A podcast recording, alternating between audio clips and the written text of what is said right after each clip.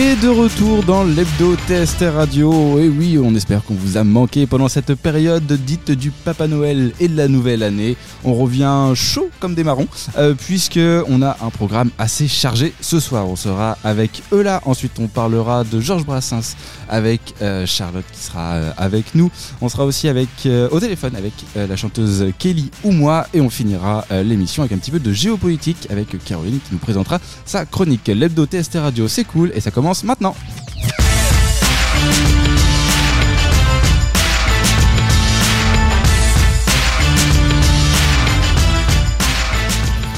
Et je souhaite mes meilleurs voeux à nos euh, invités de ce soir.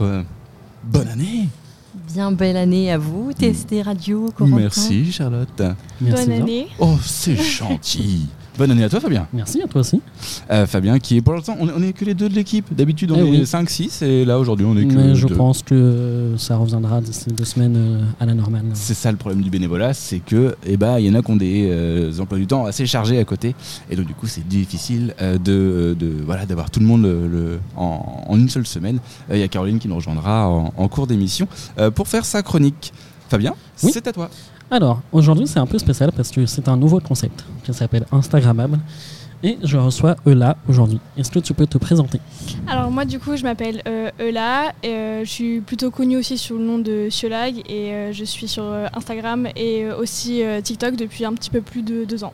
Et comment tu as eu cette envie de te lancer sur les réseaux sociaux et surtout TikTok, qui est un peu quand même une nouvelle application Alors euh, on va dire que c'est un peu grâce au confinement, euh, je savais pas trop quoi faire. Du coup je me suis dit euh, que j'allais un peu me lancer, faire des vidéos à droite à gauche, qui allaient pourquoi pas faire rire un petit peu les gens. Et après je me suis un petit peu plus focalisée sur moi et j'ai un peu partagé ce que j'aimais. bah, par exemple la mode et ça a plu et du coup bah, j'ai continué.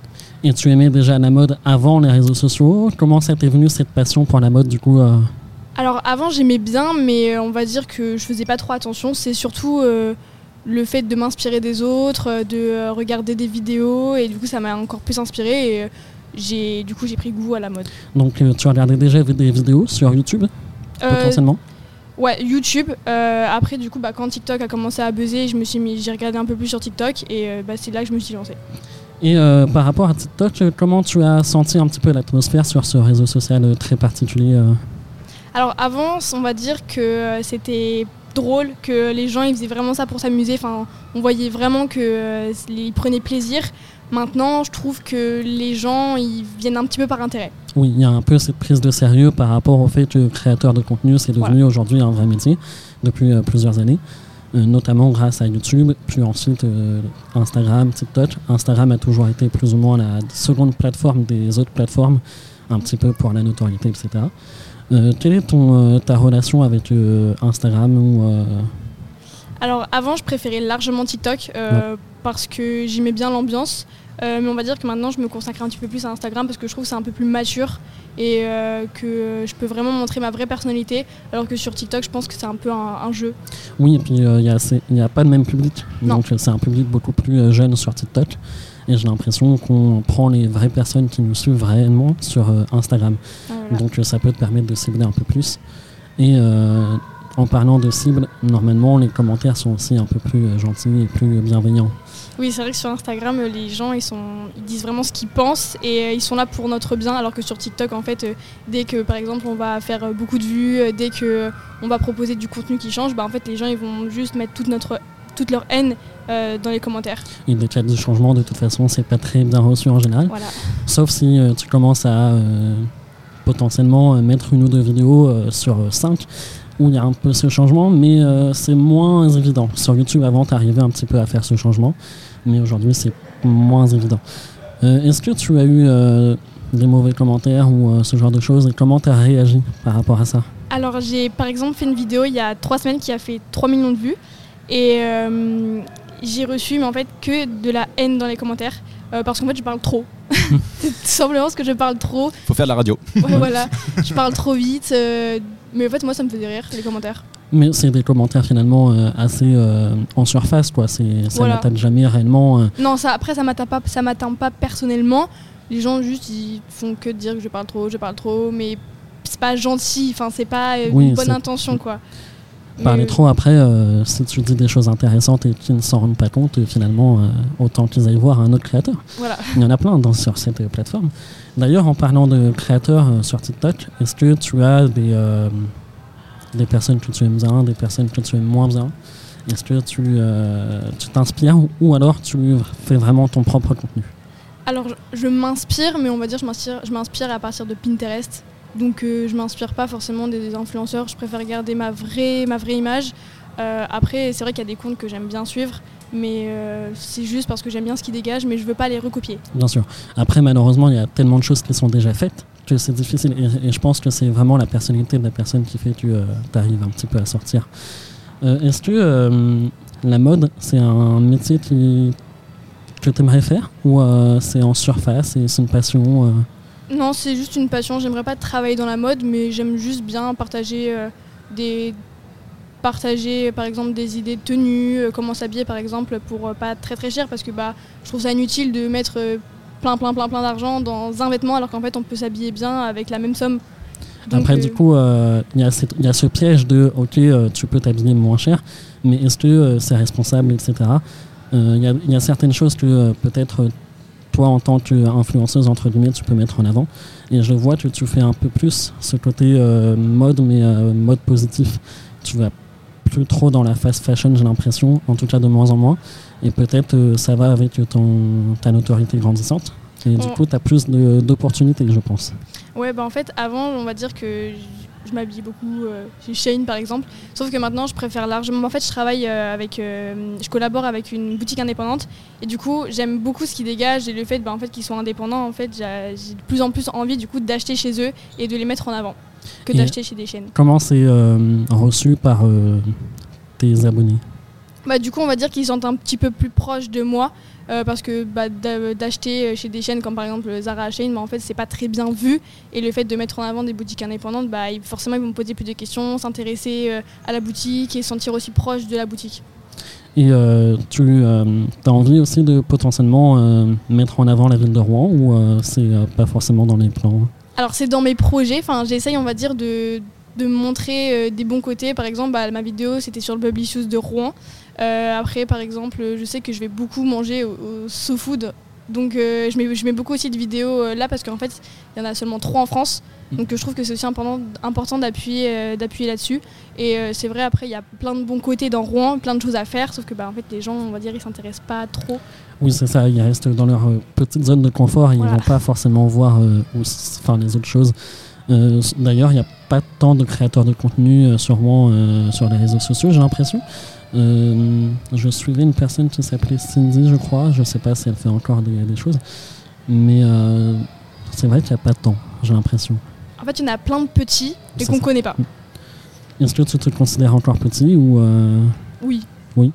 Euh, Je pense que le jour où je me considérais comme euh, grande influenceuse, c'est quand j'aurais 150 000, 200 000, mais là, non, pas du tout. Je suis une micro.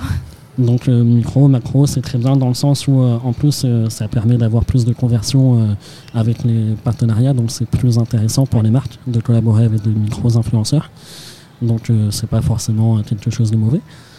On va parler un petit peu d'algorithmes. Comment tu te sens par rapport aux algorithmes de TikTok C'est quoi ton, ton ressenti? Alors, on va dire que ça change tout le temps, les algorithmes. C'est super compliqué euh, à comprendre. Et c'est seulement au bout de deux ans que j'ai enfin compris comment ça fonctionnait. En fait, avant, je me, on va dire, je faisais toutes les trends, j'essayais vraiment de. J'essayais un peu tout n'importe quoi. Sauf que je me focalisais pas sur ma personne. Du coup, bah, en fait, c'est pour ça que ça marchait pas. Et c'est pour ça aussi que, du coup, mon, grand, mon gros compte a complètement flop. Et donc, du coup, quand j'ai recréé mon nouveau compte il y a quelques mois, euh, je me suis vraiment focalisée sur moi et j'ai, enfin, je voulais que les gens me suivent pour ce que je suis vraiment et pas parce que, bah, en fait, euh, je veux faire comme tout le monde. Et donc, du coup, c'est ça que TikTok met en avant. Après, pour l'instant, euh, c'est ça, mais peut-être que dans deux semaines, ça va être autre chose. Et Voilà. comment tu vas réussir à, à t'adapter? Est-ce que tu as déjà euh, des idées, des plans? Est-ce que tu ou alors tu vis au jour le jour? Alors j'aime bien, on va dire, faire mon petit planning, préparer euh, ce que je vais faire, euh, par les vidéos que je vais faire euh, dans une semaine, deux semaines. Au moins du coup, euh, je, suis, assez avancée sur ça. Après, on va dire que les gens me suivent parce que je fais souvent des découvertes, que j'utilise beaucoup ma, voix- off, du coup bah, ils sont plus proches de moi. Donc en fait je vais pas changer, je vais toujours rester sur ce même rythme. Et comment ça a été reçu par tes proches de te lancer sur les réseaux sociaux? Alors on va dire qu'au début ils voyaient ça, ils n'avaient pas une bonne image parce que forcément quand on parle du monde de l'influence euh, ça fait un petit peu peur, on pense directement à la télé-réalité. Mais quand ils ont vu que vraiment je m'épanouissais dedans, que je, je dégageais une bonne image, bah en fait ils sont dit, m'ont dit bah fonce. Oui, puis euh, comme on disait tout à l'heure, euh, les influenceurs, il y en a des bons et des mauvais, c'est comme dans tout. Il faut pas confondre forcément la télé-réalité et les influenceurs de niche. En fait, les réseaux sociaux, ça reflète ce qu'on est nous. Donc les algorithmes s'adaptent à vous. Et ça, il faut le savoir. Donc euh, c'est-à-dire que euh, si vous aimez le foot, vous allez avoir que des vidéos de foot. Donc euh, l'algorithme, c'est vous. Et il ne faut pas forcément blâmer les applications. C'est, c'est votre cerveau. et il faut faire des remises en question sur le contenu que vous souhaitez regarder et ce que vous faites. Est-ce que tu as déjà eu euh, des downs à cause de, euh, des applications? Est-ce que euh, dans le sens où tu te dis mais qu'est-ce que je fais là? Est-ce que tu as eu une forme de syndrome d'imposteur à un moment? Ou euh, comment est-ce que tu as eu des, euh, des petites euh, phases de déprime à cause de tout ça? Alors non, je sais que juste j'avais fait une pause à un moment parce que j'étais vraiment accro, Ah. mais beaucoup trop. Je me levais le matin, je mettais un réveil pour faire des vidéos et en fait je, me, je voyais que je me forçais et je prenais plus du tout plaisir. Du coup j'avais fait une pause de 4-5 mois. Donc bah ça m'a repér- ça m'a permis un peu de me concentrer un petit peu plus sur moi-même et dès que j'ai repris en fait je me suis dit bah en fait je vais poster quand je veux, je vais faire quand je vais faire tout quand je veux et je vais pas en fait m'imposer les choses et donc euh, Tu as voulu faire au feeling, peut-être que tu as été euh, happé par les statistiques ouais Et ouais. du coup, euh, tu voyais euh, tous les jours euh, le nombre de vues soit augmenter, soit diminuer. Et ça, ça peut être euh, très difficile à, à assumer. Comment on garde la tête froide par rapport à ça? Bah en vrai, euh, faut rester soi-même, c'est tout.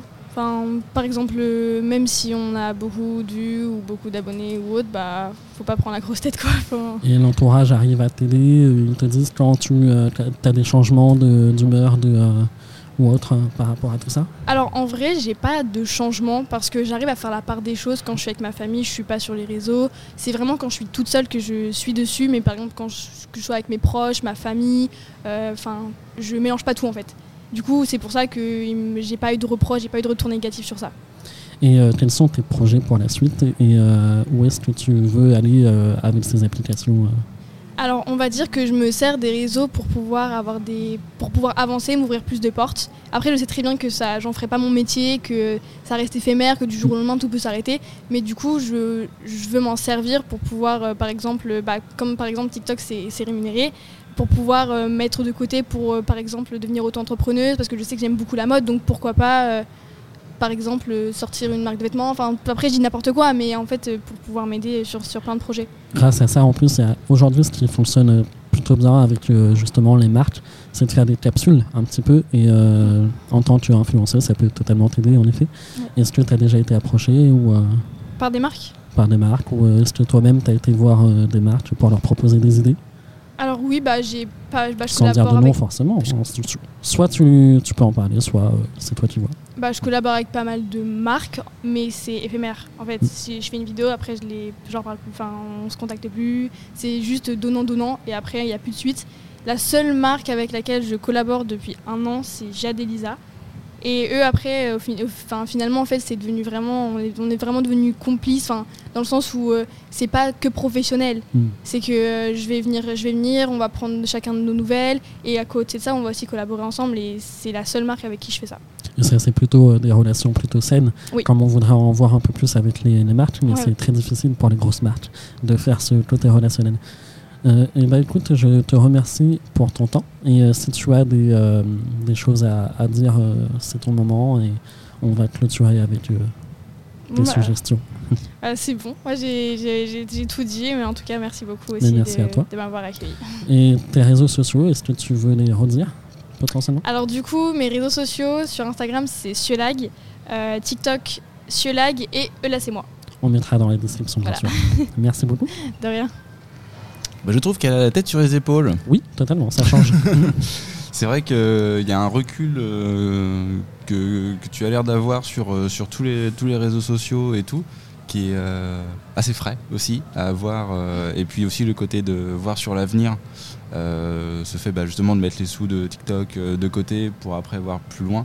Euh, je pense qu'il y en a plus d'un qui aurait tout claqué euh, en disant Oh, c'est la moulade va C'est la moulade.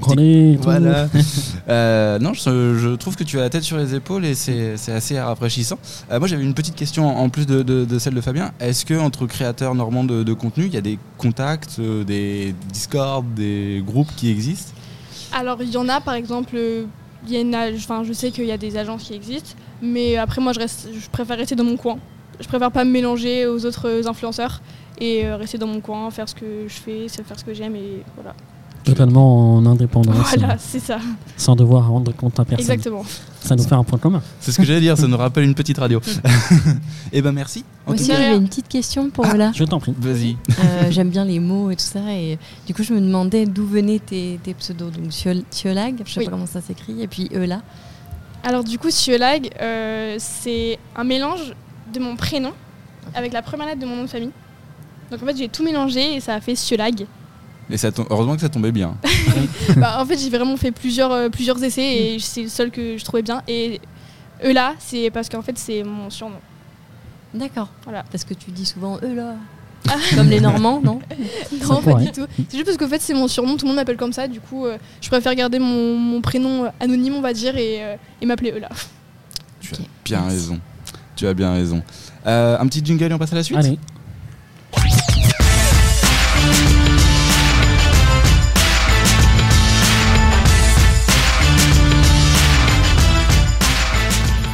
Et de retour dans l'hebdo TST Radio avec vous jusqu'à 20h si vous écoutez ça en direct sur T... En direct, pas du tout, on est enregistré.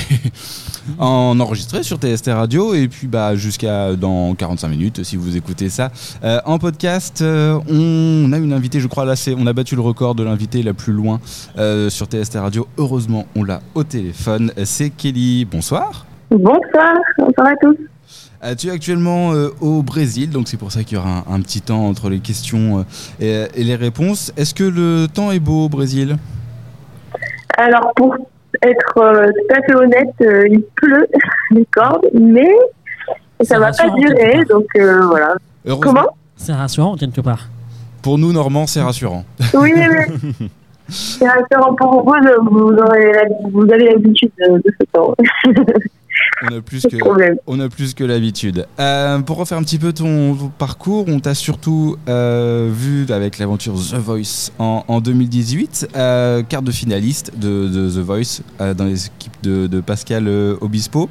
Euh, déjà, félicitations pour le Ouais. parcours parce que c'est quand même, euh, c'est quand même assez fort de, de faire, euh, de faire tout ça. Et puis après, on sait aussi que ça reste de l'artistique, donc euh, euh, c'est pas forcément euh, des, des qualités euh, qui sont euh, forcément euh, mises en avant sur ces, ces choses-là, mais c'est aussi des univers qui peuvent, euh, qui peuvent plaire à, à des artistes. Euh, toi, cette aventure, qu'est-ce que ça t'a apporté Mhm. dans, dans ta carrière? Alors, euh, beaucoup de choses, quand même. Euh, forcément, j'ai beaucoup appris sur, sur moi-même dans, dans, la, dans la manière de, de se tenir sur scène, euh, la manière de, de se déplacer, de communiquer des émotions euh, à, à la caméra, mais aussi euh, même, euh, voilà, c'est c'est un- un, tout on apprend énormément sur euh, notre euh, notre mise en scène et euh, sur la technique vocale.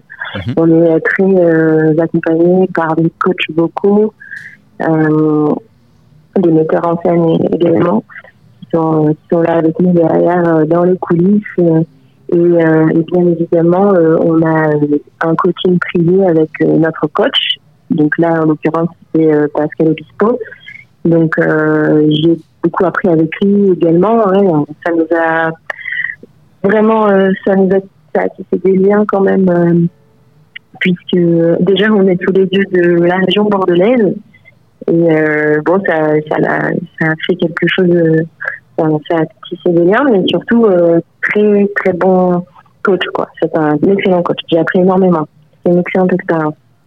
Et euh, ça t'a permis, du coup, au fil des années, de sortir ton premier album, euh, Première Plume, euh, qui est sorti en, en fin euh, 2022. Est-ce que tu as déjà eu des, des premiers retours? Oui, bien sûr, ça marche très bien. on est très content avec mon label. Parce que, du coup, j'ai j'ai créé un label donc ça fait un an qu'on travaille sur le projet et là c'est l'aboutissement de beaucoup de choses, beaucoup d'énergie qui ont été mis, dans le dans le projet.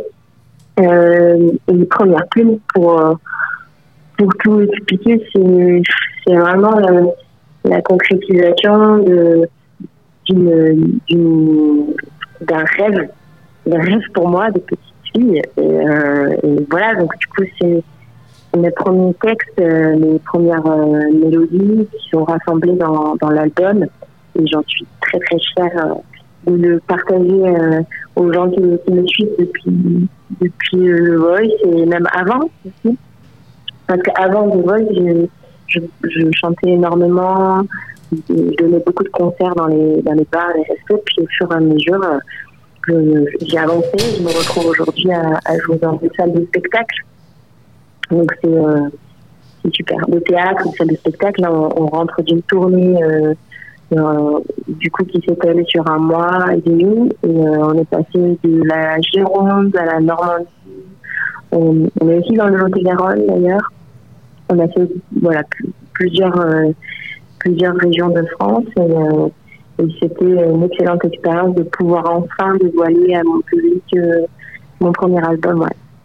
Le premier album qui bah, tu l'as dit hein, c'est euh, voilà c'est neuf titres avec tes, euh, tes, premières chansons dont certaines voilà qui je pense avaient été écrites il y a il y a un petit bout de temps. Euh, le choix n'a pas été trop difficile de d'en choisir que neuf?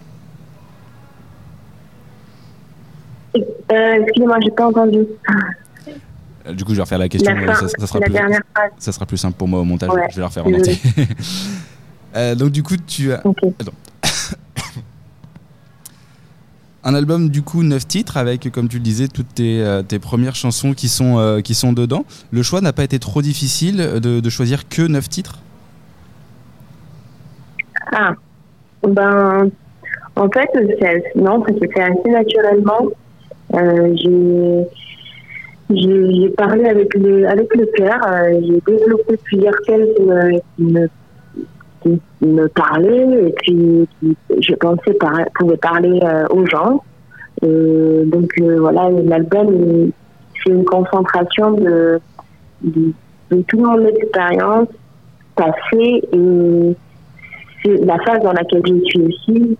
Euh, vous voyez, il parle de, de, de la phase quand on rentre dans une phase où on est plus, de plus en plus mature et que ça se voit sur notre visage donc ça parle du temps qui passe. Donc une, chanson qui, s'appelle du coup Où es-tu passé? Qui s'appelle, euh, qui parle du coup de, de la vieillesse euh, et, ce, thème euh, me, parle aujourd'hui. Je pense qu'il peut parler à, beaucoup d'entre nous. Ensuite, il y a beaucoup de thèmes qui parlent de, de la vie, du quotidien. je parle de mes peurs, de mes peines, de mes joies. C'est assez complet et euh, j'ai essayé d'être le plus, la plus, euh, de faire le choix le plus efficace possible qui, dessine euh, mon univers en fait. Ok. Euh, bah en tout cas, merci d'être euh, d'être passé euh, par nos micros. On rappelle l'album Première Plume. il est disponible donc sur toutes les plateformes de streaming les plus connues. on va pas toutes les faire parce qu'il y en a vraiment beaucoup trop. les, gens les connaissent maintenant. les gens les connaissent à force. où est-ce qu'on peut se procurer l'album en physique? Oui, bien sûr. On peut se procurer l'album directement en nous contactant, en contactant l'équipe de mon label, donc LKL Music Mhm. sur l'adresse email qui est disponible sur mon site internet, euh, kelly.art, ça c'est mon site internet.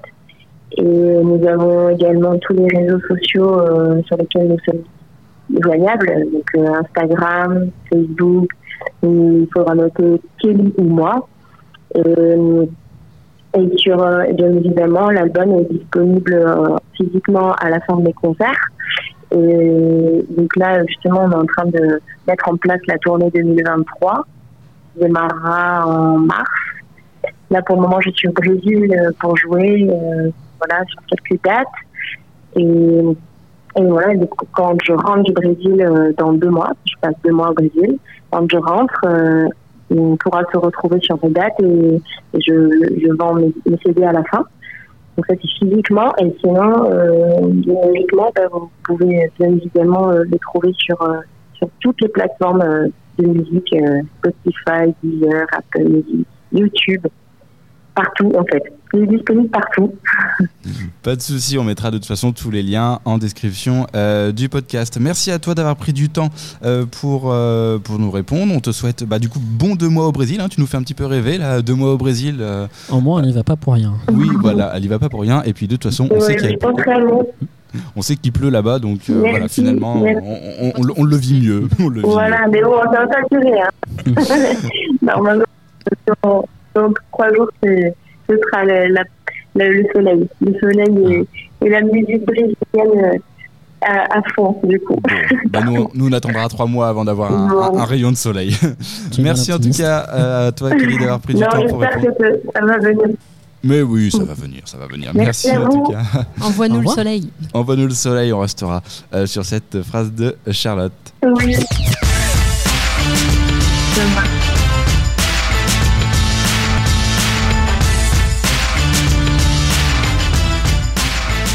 De retour dans l'hebdo TST Radio, on va aller moins loin que le Brésil avec Charlotte. Comment vas-tu?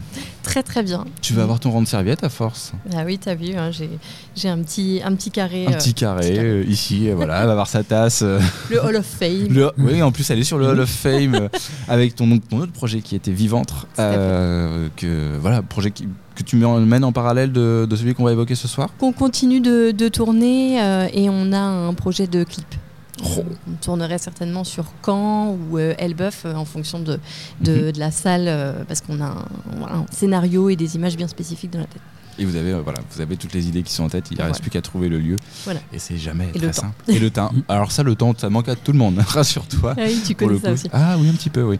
Un petit peu, ça, ça, voilà, ça empêche de faire des, des beaux projets euh, des fois. Le projet que tu nous présentes ce soir, c'est sur la moustache de Georges. Oui. Mais lequel Georges? Mais Brassens, évidemment. Mais il y en avait plein Oui, c'est vrai, c'est vrai. Ah. Mais celui à qui on a fêté l'anniversaire de la, de la mort et de la naissance, d'ailleurs, puisque du coup, il, il est, il est mort à un, un compte rond, un Mhm. âge rond.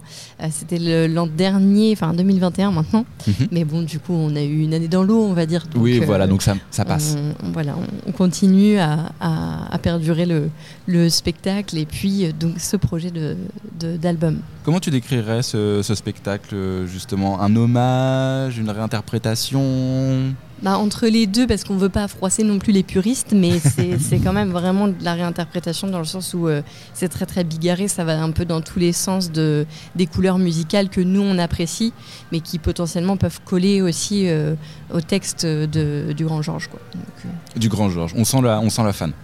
Oui, bah en fait, euh, euh, il y a quelque chose chez moi qui est de l'ordre du ah oui, mais en fait c'est vrai, il y avait tous ces poètes là. parce que quand j'étais ado, moi je, je, enfin, je préviens euh, tout le monde, j'écoutais euh, Axel Red, Céline Dion, Zazie, enfin ça n'avait rien à voir, potentiellement d'ailleurs que des femmes, hein, mais euh, Oui. et euh, donc ça me formait la voix. Mais pas forcément la plume, hein, Mhm. et euh, pas forcément aussi l'interprétariat euh, euh, de, de la poésie, quand bien même elles ont leur propre poésie. Mais voilà, c'était plus, euh, c'est un peu moins littéraire et un peu plus euh, variété. Et du coup, bah, je pense que dans le spectacle, ça se ressent aussi puisqu'on s'amuse aussi avec euh, des, hum, ouais, des couleurs euh, pop. Et comment t'es arrivé à aimer euh, Georges Brassens en- Comment t'es passé d'Axel Red à Georges Brassens C'est les parents. La il y avait la- influence. Il y avait une, euh, une discographie là avec, euh, euh, je sais pas combien il y a de lettres dans euh, Georges Brassens, j'ai jamais compté, mais en fait il y avait une lettre, euh, il y avait un album par lettre. Donc Ah euh, oui. c'était l'anthologie euh, Brassens qu'il y avait chez nous et donc euh, de temps en temps je picorais, mais après mes 25, mes 25 ans en fait. Oui, il y a souvent un âge bascule quand même où euh, on passe à autre chose. Euh, même s'il y a un âge où on arrête euh, de, de changer de goût musicaux qui paraît-il 27 ans. Euh, Ah oui, j'ai passé- deux ans pour découvrir. euh, C'est ça. t'avais deux ans pour découvrir Georges Brassens. Genre, oui, Georges Bra- Georges Brassens, on va y arriver. Georges Brassens euh, doit être sûrement, je sais pas, garagiste dans, le- dans, dans la Creuse. Mais euh, voilà, ça n'a rien à voir avec euh, ce qu'on va. euh, As-tu une moustache ah, je, je sais joue à pas. pièce peut-être, peut-être, peut-être. Euh, sur la moustache de Georges, donc le spectacle que tu nous présentes euh, ce soir, est-ce qu'on peut parler de spectacle? Oui, euh, au départ, c'était une création euh, justement par rapport à l'anniversaire de sa mort. Et, euh, et de, fil en aiguille, nous on adore avec mon pianiste et compositeur et arrangeur du coup sur ce spectacle, Alexandre Rass, on adore le studio, on adore chercher euh, et s'amuser. Et donc, le projet d'album a permis d'enrichir aussi euh, après la scène. Donc, les, mm, les, enregistrements ont été faits euh, entre deux confinements. Mhm. Et, et, là, on est encore en prémix parce que bah, après la scène, justement, a reprise. Donc, un peu moins de temps sur le travail studio. Mais c'est un aller-retour entre le spectacle et la création studio. Tu dis que le projet a été un petit peu interrompu par les confinements, c'est-à-dire que c'est un projet qui remonte euh, avant le Covid? Non, euh, pas celui-ci. Euh, Vivantre, oui, mais celui-ci, il est entre, je veux dire, entre le premier confinement et ensuite ceux de 2021, fin 2020, et puis donc on a enregistré en mars 2021. Tu parlais tout à l'heure des puristes euh, de Georges Brassens qui doivent sûrement arriver avec une moustache fournie et, et, des, yeux et, des cheveux blancs, malheureusement. Euh, est-ce que tu as déjà eu des, retours de justement de, puristes qui s'attendaient à avoir un hommage quasiment littéral et qui se sont finalement euh, laissé emporter par la, réinterprétation bah Déjà, littéral, euh, ils ont bien vu que moi, je portais pas la moustache. Bon, après, mon pianiste me dit que je porte très bien la moustache de, Georges, mais euh, voilà, c'est métaphoriquement. Mais euh, j'ai eu des retours, enfin, effectivement, de concerts de, personnes qui, au départ, dans, dans leur, le début de leur phrase, semblaient courroucées. Alors, je commençais à trembler et tout ça, à avoir justement la, la, sueur sur la moustache, tu vois. Et puis, finalement, ah mais vous m'avez fait redécouvrir euh, et puis c'est bien parce que vous ne faites pas que les tubes on va dire mais vous n'avez pas fait celle-ci vous n'avez pas fait celle-là oh, euh, quand même euh, voilà c'est ça donc on mettra en bonus track si vous voulez mais sur l'album en fait il y a moins de titres que sur scène donc mais on, se garde des justement des demandes. là, par exemple, Garogori, il n'y est pas du tout. je fais une espèce de petite blague parce que j'arrive sur scène avec un costume qui pourrait faire penser que je l'ai fait. Euh, non, je suis pas toute poilue et tout ça, mais voilà, c'est. Oh là là, là on va En 2023, c'est sur la moustache, hein, c'est voilà. Euh, mais mais du coup, ça veut dire que euh, on pourrait faire un sur la moustache 2 entre hmm. guillemets. Voilà. Justement, tu parlais de, ces choix de chansons. Comment il a été fait? Parce que je suppose que tu savais pertinemment qu'il y avait des attentes sur des, entre guillemets, des hits. Ça, fait drôle de parler de ça. Alors, c'est euh, un album que. je ne sais plus si c'était Alex ou quelqu'un d'autre dans notre entourage qui nous l'a passé, mais euh, de Joël Favreau. Donc, c'était euh, le dernier arrangeur euh, de, Brassens qui l'avait accompagné, qui était euh, un peu jazzman dans l'âme, qui avait euh, réuni autour de lui le forestier, enfin des, grands noms, Souchon et tout ça, qui ont fait plein de reprises. Dans les années 90, c'est assez tardif par rapport au, décès de, de, Brassens, mais par contre, on sent la patte de chacun sur, sur tel ou tel morceau. Et en fait, on s'est dit, bah, nous aussi, on va s'amuser sans, voilà, sans, euh, sans mettre un couteau dans le dos de, de, Brassens et de, de, sa poésie. Et, voilà, il y avait cette influence euh, un peu jazzique qu'on a, qu'on a toujours en fait avec, avec Alexandre, puisqu'on a commencé à travailler sur, euh, au départ, Alain Leprest, qui est un chanteur-poète normand, et qu'on a jazzifié aussi pas mal. Euh, voilà, donc euh, je me souviens plus, je crois que c'est autour de Georges ou les amis de Georges, enfin voilà. Et euh, donc il y a, y a, autant, en plus il y a autant de femmes que d'hommes sur, ce, sur cette compile. Donc moi évidemment ça me parlait, je me suis dit, oula, je, je m'attelle à quelque chose de plus grand que moi. Et, bien évidemment, mais en fait souvent j'essaie de, de prendre les textes qui me parlent et qui vont aussi parler de la féminité au-delà de, des clichés qu'on pourrait avoir de misogynie de Brassens. Un, petit mot sur la personne qui t'accompagne souvent dans tes projets, Alexandre Rass. Il mhm. est de tous tes projets. Euh, alors de tous mes projets, euh, oui et non. En tout cas, de ouais, voilà, de, mm. des, euh, on va dire 75-80% ces derniers temps. Et puis j'ai retrouvé dernièrement un, jeune pianiste avec qui, est compositeur aussi et, toujours un peu sur une patte jazzy, avec qui j'avais commencé le spectacle mm. autour des ailes d'Alain, donc sur le Prest. En fait, c'est, ce sont des rencontres en fait qui se font comme ça par rapport au gré des dates. Euh, des fois, le musicien n'est pas disponible euh, ou la chanteuse et inversement. Donc, euh, et je, suis ravie et, je pense qu'il y, a un enrichissement aussi des deux, des deux côtés puisque c'est deux générations, mais avec une même couleur jazz. tu es là donc en train d'enregistrer les, les, les titres de, sur la moustache de Georges. Oui. Euh, on peut espérer une sortie quand?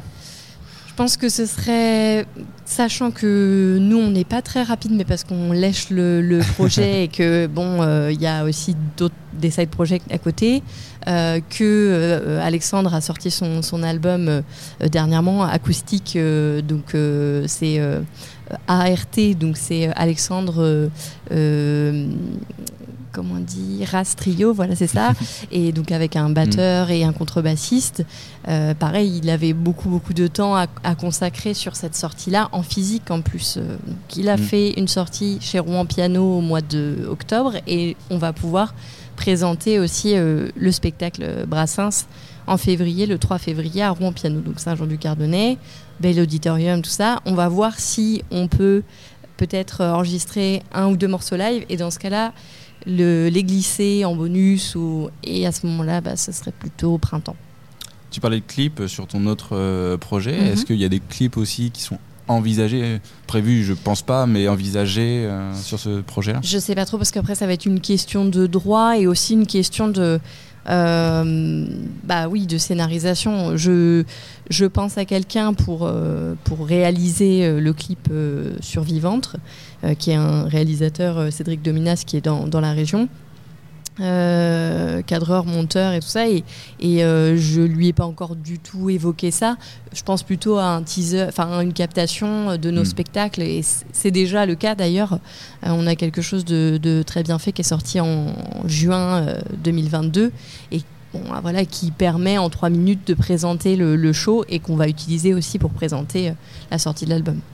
Tu parlais du 3 février, dans les prochaines dates. Est-ce qu'il y en a d'autres à venir? Euh, alors après, ça va être un petit peu à moi, entre guillemets, de me confiner, sachant que j'ai euh, un autre projet de création euh, personnelle, c'est que je suis enceinte, donc euh, Oh, bah toutes nos ça fait félicitations. un petit point de suspension avec les notes de projet musique. très important. voilà, c'est ça. Donc, Une euh, nouvelle ça, partition à jouer. C'est ça, tout à fait. Donc euh, ça va, ça va revenir euh, euh, après. Je pense quand euh, le, le- le petit ou la petite, on ne sait pas encore, euh, sera en, en crèche euh, à ce moment-là. Voilà. Et ça Au moins, tu auras du temps pour créer. Tout à fait, oui, oui, Mm. notamment sur l'écriture d'une pièce de, de théâtre euh, autour de, de- de l'univers des poètes et en l'occurrence de, de Le Prest euh, sur euh, bah, euh, l'enfance que moi j'ai pu avoir dans Rouen, euh, euh, quelque chose d'un peu suranné qui parlera des années 80 entre le, punk qu'il y avait à Rouen et aussi bah, la chanson française. euh, au bateau ivre notamment, enfin voilà des petits, des petits clins d'œil comme ça, donc une pièce de théâtre musical il faut que je continue d'écrire les, scènes. tout plein de beaux projets, que ça soit personnel ou artistique. Et ben on te souhaite le, va passer vite. on te souhaite le, le meilleur. Pendant 9 mois, elle viendra pas dans les studios de Oui, Test Radio. coup, ça va Ah faire bah là, ça. je, je suis à mo- je suis à la moitié donc euh, Ah bon, ça se voit va. pas mais euh, Bien joué. du coup, du coup je, je, je pourrais revenir dans six mois, allez Allez, pas de souci. La date est prise. Dans 6 mois, on revoit Charlotte. Parfait. Et bah merci d'être euh, passé. On réentend Charlotte. Euh, si vous voulez suivre le projet, est-ce qu'il y a des réseaux sociaux liés au projet Euh, alors du coup, euh, je vais réutiliser la page que j'ai utilisée pour, euh, pour le financement participatif de Viventre. C'était donc euh, notre, euh, enfin ma page Instagram, Chafoxil. Mhm.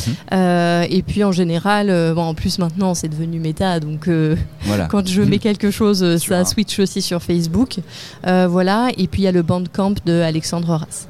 Oh, ok. Et bon, on mettra aussi tout ça en lien du podcast. Merci Charlotte. Merci beaucoup. Merci à vous deux.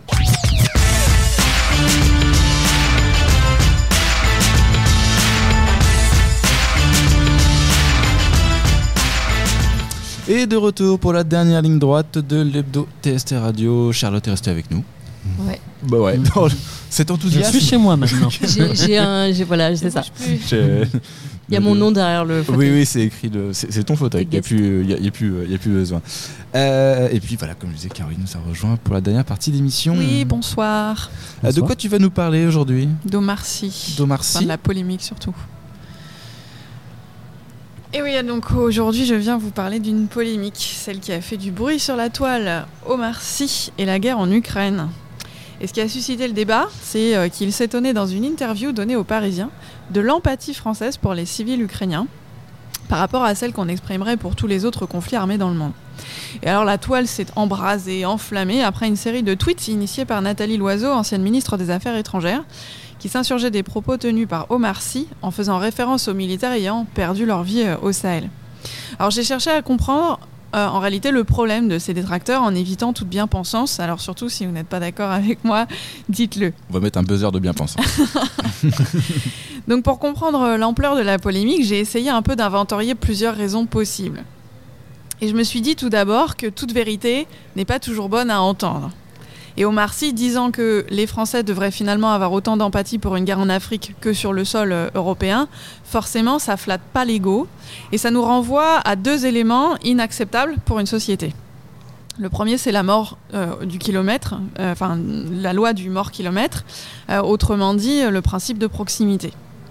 Nous sommes davantage atteints par le décès d'une personne dans notre immeuble, notre rue, notre pays, plutôt que par celle d'un Australien, un Mexicain, etc. Et j'imagine qu'il est difficile d'accepter cet état de fait, d'autant qu'il dépend aussi de notre capacité d'accéder à l'information. On est finalement tous inégaux par rapport à, cet accès à l'information en fonction de nos études, de notre temps disponible pour nous informer, de notre éducation aussi. Je m'étonne par exemple que euh, de nombreux Français découvrent cette semaine l'existence des tirailleurs sénégalais qui ont œuvré euh, entre autres euh, lors des Premières et Secondes Guerres mondiales. J'ai une revue chez moi qui me permet de connaître aussi tous les conflits en cours, hein, que ce soit en RDC ou en Arménie ou encore en Ukraine. Donc quelque part, je suis privilégiée de ce point de vue. Le deuxième élément peu acceptable pour une société, c'est le racisme. Et dans son propos, Omar Sy, il prend exemple sur les guerres en Afrique. Pas en Arménie, non, non, en Afrique. Certains le comprennent alors comme une référence au racisme encore bien ancré dans nos sociétés et qui justifierait notre, désintérêt vis-à-vis des guerres africaines. Il y a 140 ans, on les prenait bien pour des sauvages, alors autant les laisser s'entretuer, non? Forcément, ce n'est pas acceptable de tenir ce genre de propos et c'est sans doute la raison pour laquelle certains sont montés au créneau. Pour défendre la bien-pensance, justement, selon laquelle le racisme étant interdit, il ne doit pas être pensé comme une clé de lecture du monde contemporain. Le contexte de cette interview me semble également intéressant puisqu'il s'agit de la sortie du film Tirailleurs, dans lequel Omar Sy incarne l'un de ces tirailleurs justement lors de la Première Guerre mondiale. Les tirailleurs sont des fantassins de l'armée de terre recrutés de gré ou de force dans les colonies par milliers. Cette armée noire s'est illustrée dans de nombreuses batailles et nombreux sont encore ceux qui réclament leurs droits. Le droit au minimum vieillesse notamment. Et c'est une coïncidence, la coïncidence veut que la sortie du film s'accompagne d'une avancée dans les droits de ces Africains, le droit de vivre dans leur pays d'origine alors qu'ils sont nés dans les anciennes colonies françaises. Il leur était imposé avant de vivre six mois par an euh, en France. J'en profite aussi pour rappeler qu'en 1944, 400 tirailleurs sénégalais ont été froidement assassinés par l'État français alors qu'ils réclamaient la paix de leur solde une fois démobilisés. Enfin, j'ai constaté qu'il était reproché à Omar Sy de vivre aux États-Unis, en plus euh, d'être noir bien sûr. Et il se euh, permettrait alors de juger les Français sans même y vivre, et j'ai trouvé ça ironique. Ça m'a rappelé encore une fois que quand on est noir, on n'est jamais tout à fait français dans l'esprit de certains. Ça m'a rappelé les remarques de ceux qui, il y a un mois, commentaient l'image des footballeurs français acquiescent de leurs origines africaines, quitte à grossièrement dire que Mbappé était camerounais. Bref, beaucoup de bruit et d'encre coul- écoulée. J'ai l'impression que le niveau d'intelligence est inversement proportionnel à la médiatisation de ce débat. Une chose est sûre, moi, la seule chose qui m'interroge vraiment dans cette histoire, c'est qu'Omar Sy se sente plus en sécurité au pays des suprémacistes blancs qu'en France, mais ça, ça ne me regarde pas. Et ça fera une autre chronique un jour. Merci Caroline. Oui, on t'avait pas prévenu Charlotte, mais en général quand Caroline arrive, c'est Ça va, j'ai été soft. là ça a été soft. Oui, oui, il y a eu le, le meurtre sujet sur le permettait euh, d'être un peu plus soft. écouter toutes euh, ces chroniques. Euh, Fabien, tu l'as vu toi le film Oui, Tirailleurs je l'ai vu euh, tout à l'heure avant d'arriver à la radio. Un film plutôt euh, proche des faits, je dirais, avec beaucoup de facilité, je trouve, scénaristique, mais ça, je pense que c'est pour romancer un petit peu. Mais euh, c'est très prenant, il y a un côté assez sombre et c'est très bien réalisé. Ça joue plutôt bien. Euh, c'est un film à aller voir et nécessaire à la culture française et à mettre dans toutes les salles de cours éventuellement. Je pense que ça pourrait aider à, à voir euh, et à comprendre l'histoire de, des tirailleurs. Bah justement, nous au ly- au, ly- au lycée, il y, a certaines classes qui, qui sont déjà allées le voir euh, en avant-première au mois de décembre. Moi, ce que j'ai cru entendre, c'est que Il y a une belle restitution aussi des difficultés de communication. Oui. Parce que les tirailleurs sénégalais ne sont pas tous en fait sénégalais. Oui. C'est euh, c'est un peu un abus de langage. On- C'était un abus de par langage. facilité, on, on parle de tirailleurs sénégalais, mais en fait, euh, ils viennent de toute l'Afrique de l'Ouest. Il y a plusieurs dialectes qui sont euh, dans chaque Et donc, pays. Voilà, nécessairement, ils ont. euh, Et même, je crois que euh, dans certains pays, il y a plusieurs dialectes au, au sein même du pays, donc c'est très compliqué de, en effet, communiquer. Il y, a- il y a 2000 langues en Afrique, donc euh, On arrive presque plus à parler français en, en Afrique, malheureusement. Que, mais c'est aussi le problème des colonisations qui peuvent euh, en dire long euh, sur Mm. euh, ces projets. Et euh, la colonisation est aussi mise en valeur aussi euh, dans le film. Je pense que c'est aussi ce qui a dû, ce que je disais, le contexte, euh, ça a dû ranimer un petit peu certaines euh, passions françaises, euh, celle de, bah, de, de défendre à la fois un passé euh, tout en acceptant ce qui a été fait. C'est pas toujours évident. hein, dirais euh, même passion euh, occidentale, Oh. voire même asiatique, dans le sens où, euh, tous les continents ont, colonisé d'autres continents. hein. Ce n'est pas que propre à la France, il faut aussi le redire. Ah non, non, bah, euh, de toute façon, l'Afrique, c'est tous les Européens, euh, sûr. finalement. Et l'Angleterre pour la Chine, etc. On connaît. Et euh, ce que j'aurais aimé aussi rajouter, c'est que euh, tout ce qui est lié au racisme, euh, je pense que ce n'est pas nécessairement une forme de couleur ou de, peur ou de la méconnaissance de l'autre. C'est une histoire de, pensée. Quand on est connu, on attise forcément la haine et encore plus du coup quand on est d'une origine étrangère.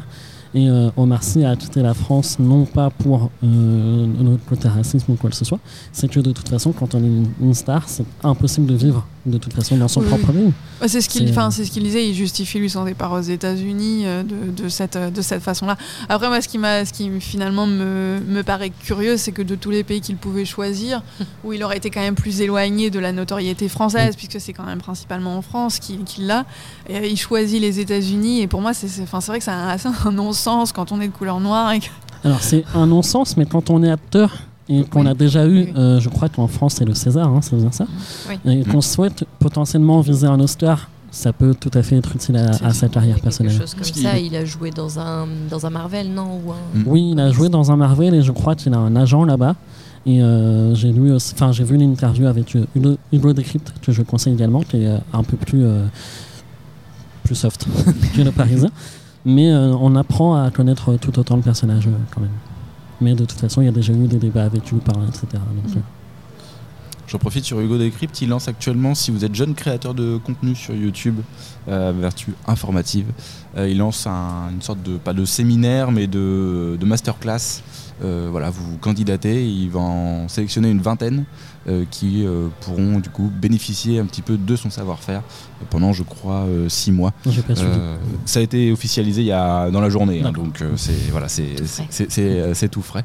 voilà, ça peut, ça peut aussi vous aider à aller voir Hugo Décrypte ce, ce qu'il fait. Euh, merci à tout le monde d'être passé. Merci euh, Charlotte, on te souhaite le meilleur euh, pour la suite. Mais merci à vous. Merci Caroline pour ces chroniques toujours très affûtées. Bravo. Euh, et merci très- à eux et- là. Et merci à eux là qui étaient là en, En tout début d'émission. Et merci à Fabien aussi qui a Et merci à toi. Oh, oh. Alors, Tant d'éloges. Attendez, on va s'arrêter parce que c'est. ça- Ah, ça- on a eu les nouveaux casques aujourd'hui en plus. ça, voilà, ça, ça va nous rendre toutes choses.